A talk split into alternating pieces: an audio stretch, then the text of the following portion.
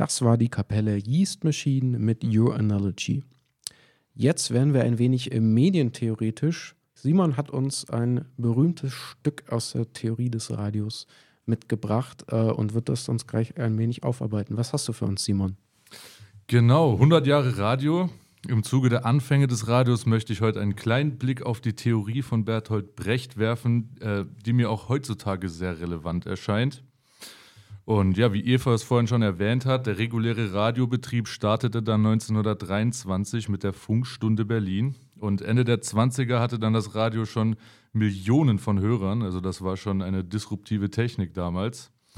Und im Zusammenhang damit publizierte dann Bertolt Brecht äh, 1932 seinen sehr berühmten Aufsatz Der Rundfunk als Kommunikationsapparat.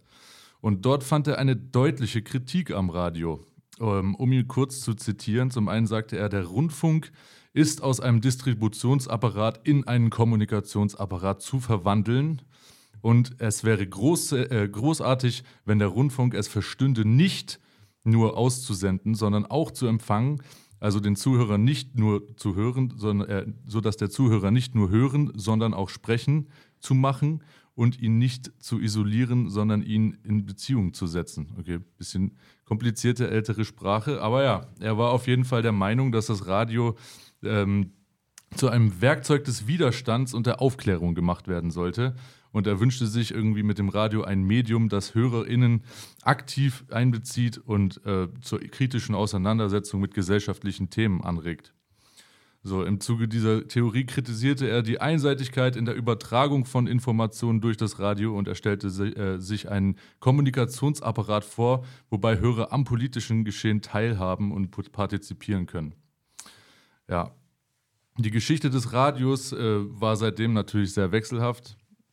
Wie es von den äh, Nationalsozialisten als Propagandainstrument missbraucht wurde, so diente es dann später dann äh, doch auch als Botschafter von Demokratie und der Rock Rock'n'Roll-Bewegung. Ist ja schon ziemlich gegensätzlich und ja, Brechts Radiotheorie ist heutzutage sehr spannend, meiner Meinung nach, denn diese Thematik ist irgendwie aktueller denn je, insbesondere im Konto Kontext mit der digitalen Medienlandschaft.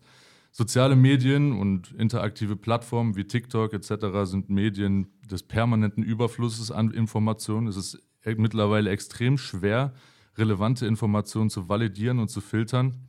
Und ja, sie äh, mit, diesem, mit dieser Charakteristik bieten sie natürlich auch einen perfekten Nährboden für propagandistische Inhalte und populistische Inhalte.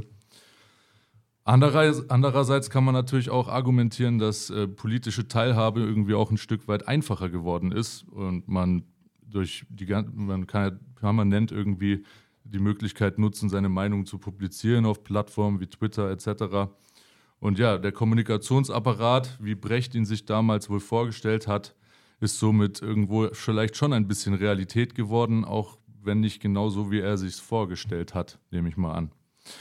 Letztendlich kann ich aber trotzdem sagen, finde ich Brechts Ideen weiterhin mehr als relevant und auch für den modernen Medienkonsum immer gut, die Theorie im Hinterkopf zu behalten und äh, ja, so eine Art von, wie sagt man, ähm, Hygiene zu entwickeln mit den Medien und sich auch einfach dessen bewusst zu sein, wie man Medien konsumiert, was man publiziert und ja, vielleicht auch so ein Gespür dafür zu entwickeln, dass, äh, äh, dass man äh, relevante Inhalte selektiert und für sich auswählt.